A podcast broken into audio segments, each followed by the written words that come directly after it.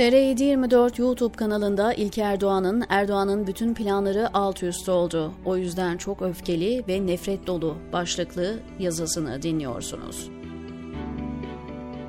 Kahramanmaraş merkezli 7,7 ve 7,6 büyüklüğündeki iki deprem AKP'li Cumhurbaşkanı Recep Tayyip Erdoğan'ın bütün planlarını bozdu.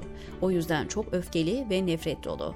Halbuki her şeyi kafasında tasarlamış, bütün senaryoları tekrar tekrar gözden geçirmişti. Özene bezene hazırlanan simülasyonların hiçbirinde on binlerce kişinin hayatını kaybedeceği, yüz binden fazla binanın kullanılmaz hale geleceği bir deprem öngörülmemişti. Nereden çıkmıştı ki şimdi bu deprem? Haşa, tam seçim arefesinde zamanı mıydı şimdi bunun? 6 Şubat'a kadar her şey tam da planladığı gibi gidiyordu. O her şeyi en ince ayrıntısına kadar düşünmüştü aslında. Doların 18 lirayı aşması üzerine 2021 yılı Aralık ayında KKM uyduruldu ve zaten parası olanlara faiz ödendi. Asgari ücret geçtiğimiz yıla göre %100 artırılarak 8500 TL'ye çıkarıldı. Seçim kaybetsem de yokum dediği EYT düzenlemesi bile meclisten geçti. Geçtiğimiz aylarda Cumhuriyet tarihinin en büyük sosyal konut projesi duyuruldu çiftçilere yönelik kredi destek programı açıklandı. Kredi ve Yurtlar Kurumu öğrenim kredisi borçlarındaki faizler silindi. İcra takibi altındaki vatandaşların icra takibine giren 2000 lira ve altındaki borçları tasfiye edileceği açıklandı. Aileler için aile destek programı duyuruldu. Bütün bu çalışmalar sonrası bir yıl önce %28'lere kadar düşen oy oranı biraz da muhalefetin katkısıyla yeniden %34'lere kadar çıktı. Ocak ayında yapılan 13 ankette AKP'nin oy oranı %34 çıkıyordu.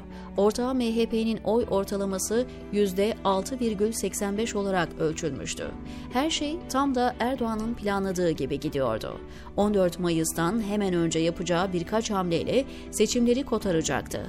Emekli ve memur maaşlarına mesela %10'luk bir zam neden olmasındı ya da asgari ücrete en azından 1000 TL'lik bir zam düşünülebilirdi. Ayrıca bir sınır ötesi operasyon tabanı konsolide etmeye yeterdi. Meydanlarda Yunanistan'ı hedef gösterecek, seçime kadar en azından birkaç defa daha bir gece ansızın gelebiliriz diyerek tehdit edecekti. Meydanlarda ara sıra ABD'ye ve sırası geldikçe de AB'ye kükreyecek, böylece dünya lideri olduğunu seçmenine tekrar tekrar ispat edecekti. Zaten muhalefette yoktu. Dolayısıyla bu adımların ardından oy oranının %40'lara çıkacağını hesap ediyordu. MHP ile birlikte %46-47'yi gördükten sonra gerisi de kolaydı. Kediler trafolara salınacak ve seçim kotarılacaktı. Ancak olmadı. Bir deprem Erdoğan'ı yerle bir etti. Bütün foyasını ortaya döktü. Tek adam rejiminin eli ayağına dolandı.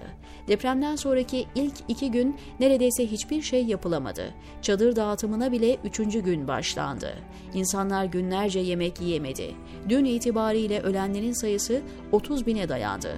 En az 100 bin bina oturulamaz hale geldi. On binlerce insan sokaklarda. Deprem Erdoğan'a ne kadar aciz olduğunu gösterdi.